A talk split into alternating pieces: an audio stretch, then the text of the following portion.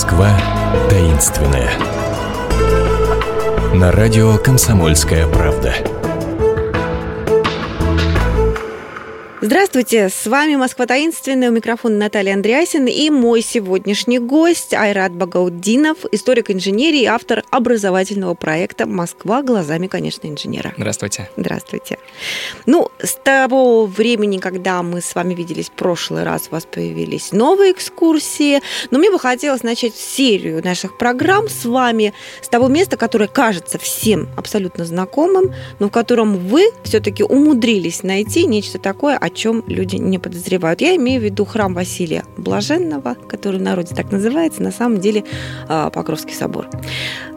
Начнем с архитекторов, да? Что за э, легенда? Нич- ничего не понятно с архитекторами. По одной версии строили постник с бармой, по mm-hmm. другой версии постник, он же барма, один и тот же человек. Несите ясность. Да, давайте разбираться. Дело в том, что э, хотя храм, конечно, был очень важен для русской истории, это храм-памятник, я думаю, многие радиослушатели знают в честь чего, в честь взятия Казани, а, тем не менее, летописи почему-то не упоминают имен архитекторов, и это как раз и породило все эти а, многочисленные легенды. Дело в том, что легенды появились, кстати, не недавно, как могло бы показаться. Отнюдь не Дмитрий Кедрин, написавший поэму «Зодчие», создал эту легенду, а еще в 17 веке эта легенда появляется. А, был такой путешественник, он приезжал в Москву а, в начале 17 века, Адам Алярий, и он уже записал в своих путевых записках, а, что храм построил, кстати, внимание, некий итальянец, которому потом выкололи глаза. То есть уже в начале 17 века, видимо, от москвичей он слышал эту легенду. А, ну а позже, в конце 19 века, начинается научное исследование истории храма, и а, один из служителей храма обнаруживает, о чудо, две летописи, которые прежде не были известны, и которые обе, а, как будто специально по его заказу, упоминают имена архитекторов. Но на самом деле эти летописи внесли еще больше путаницы, потому что, как вы правильно сказали, в одной было сказано, что постник был Барма, сотоварищи, а в другой, что э, значит, архитекторов было двое, постник и барма. Угу. И дальше начинаются все эти версии. Все-таки э, было ли их двое, или это был один человек? Может быть, барма был итальянец, ведь в его имени барма слышится что-то такое итальянское, как, например, название города Парма, ну или много других итальянских слов похоже. Действительно. Да, а может быть, он был русский, и, и слово барма происходит от оплечного украшения русских царей, которое тоже называется барма. Хотя как архитектор мог связан быть с оплечным украшением царей, не очень понятно. А, понятно, что эти версии доминировали в советское время, потому что в советское время нужно было утверждать, что храм построен русскими мастерами, самородками, желательно еще из крепостных крестьян, чтобы они, несмотря на царский крепостнический режим, все-таки значит, пробивали свой путь к славе.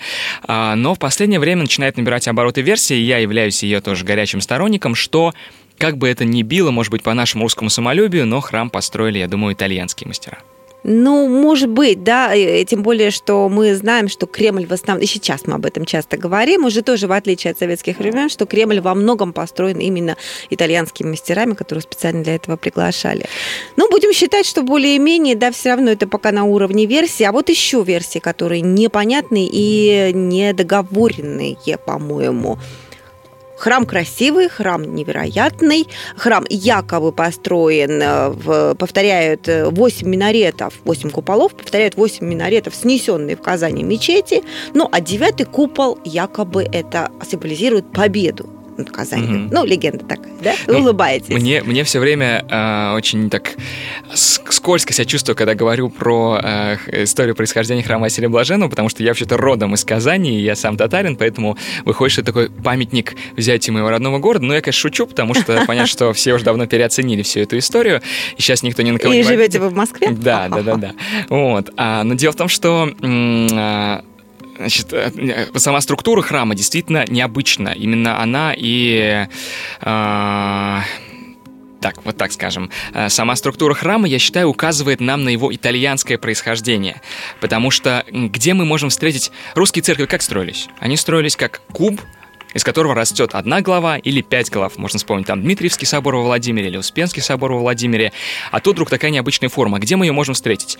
А если мы посмотрим в записке Леонардо да Винчи, знаменитые его черновики, которые, я думаю, все из вас знают, все из радиослушателей. Если мы посмотрим на записки других итальянских архитекторов, Филаретто, ну, я не буду сейчас перечислять имен менее известных, угу. то мы увидим там, что они, мечтая об идеальном храме в соответствии с принципами Возрождения, а принципы Возрождения какие? Это идеальная симметрия, все построено на геометрии. Вот строят такие а, храмы центрические, где в центре один цилиндр, от него отходят лучами звезды все уменьшающиеся цилиндры, и мы это увидим в храме Василия Блаженного. В центре действительно один центральный, самый большой Покровский столб. Дальше по четырем сторонам света четыре поменьше, а в углах между ними четыре еще поменьше.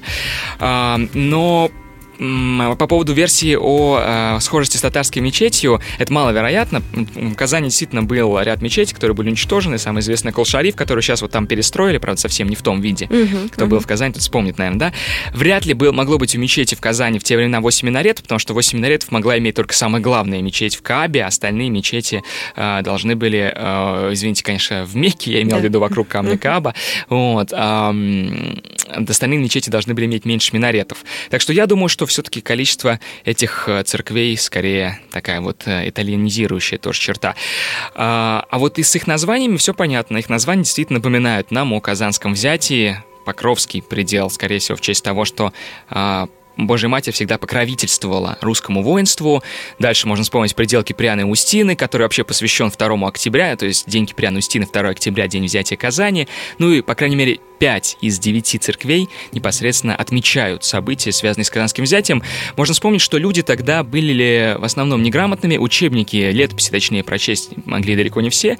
А вот когда перед вами каждый год разворачивалось по очереди празднование всех этих праздников, соответственно, крестные ходы вокруг этих церквей, то русский народ как бы вспоминал, вспоминал каждый, каждый год победу, да? об этой победе. Ага. Ну, если мы говорим и смотрим на храм Василия Блаженного и Покровский собор э, глазами инженера, то не могу не спросить, что необычного, как инженер, вы открыли в строительстве этого собора? Да, вот тоже целый ряд а, вещей появляется впервые в храме э, на русской земле, а некоторые даже впервые вообще во всем мире, как я считаю. Ну, а, одна из э, самых очевидных вещей, бросающихся в глаза, это то, что центральный предел накрыт шатром. Таких шатров э, в, в Москве было немного. Первый, конечно, появился в Коломенском, скорее всего, знаменитая Вознесенская церковь, тоже включенная в всемирное наследие ЮНЕСКО. Угу. А, но вот одна из первых, один из первых шатров тоже здесь. Очень интересная конструкция, которая, кстати, широко была распространена в Италии. Можно вспомнить Пизу. Там помимо Пизанской башни есть еще баптистерий. Кто вот был, обычно все около башни фотографируются. Баптистерий очень хороший, тоже накрыт шатром.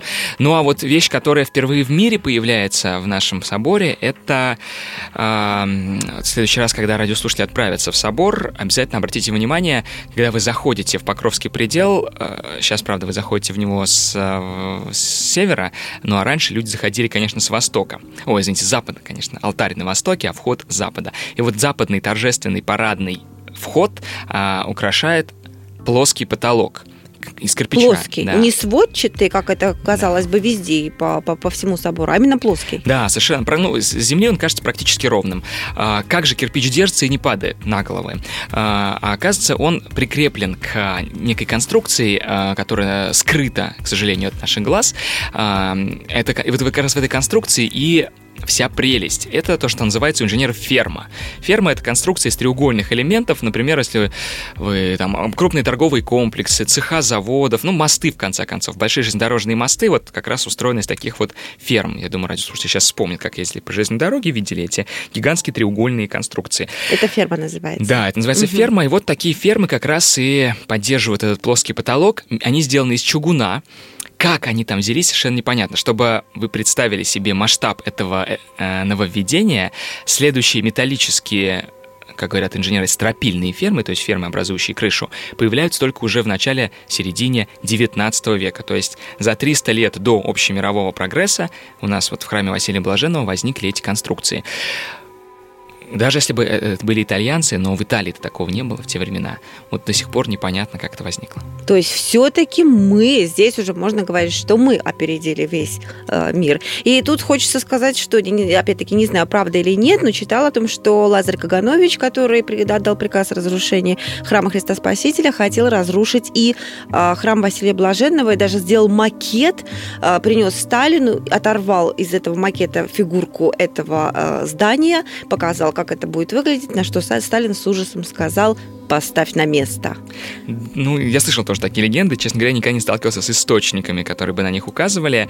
А, хотя, я думаю, что любая легенда в основе своей имеет какое-то рациональное зерно, и в данном случае она могла быть основана на, на тех многочисленных попытках властей, ну, хотя бы как-то переделать этот собор. Действительно, а, работники собора неоднократно спасали его, какие-то его части. Я думаю, что это вот воплотилось в эту легенду. Слава богу, что спасли, и слава богу, что мы в него теперь можем попасть. Собор этот закрывался только в период Великой Отечественной войны. Все остальное время был открыт, и сейчас открыт. И э, ваш проект «Москва глазами инженера», вы вводите туда экскурсию, я знаю, слушатели могут выбрать на вашем сайте удобное время и попасть на эту экскурсию своими глазами, все это дело посмотреть. Мы заканчиваем на сегодня. Встретимся с вами через неделю. Арат Багаудинов, Наталья Андреасин были в этой студии. До встречи. До свидания. Москва таинственная. На радио «Комсомольская правда».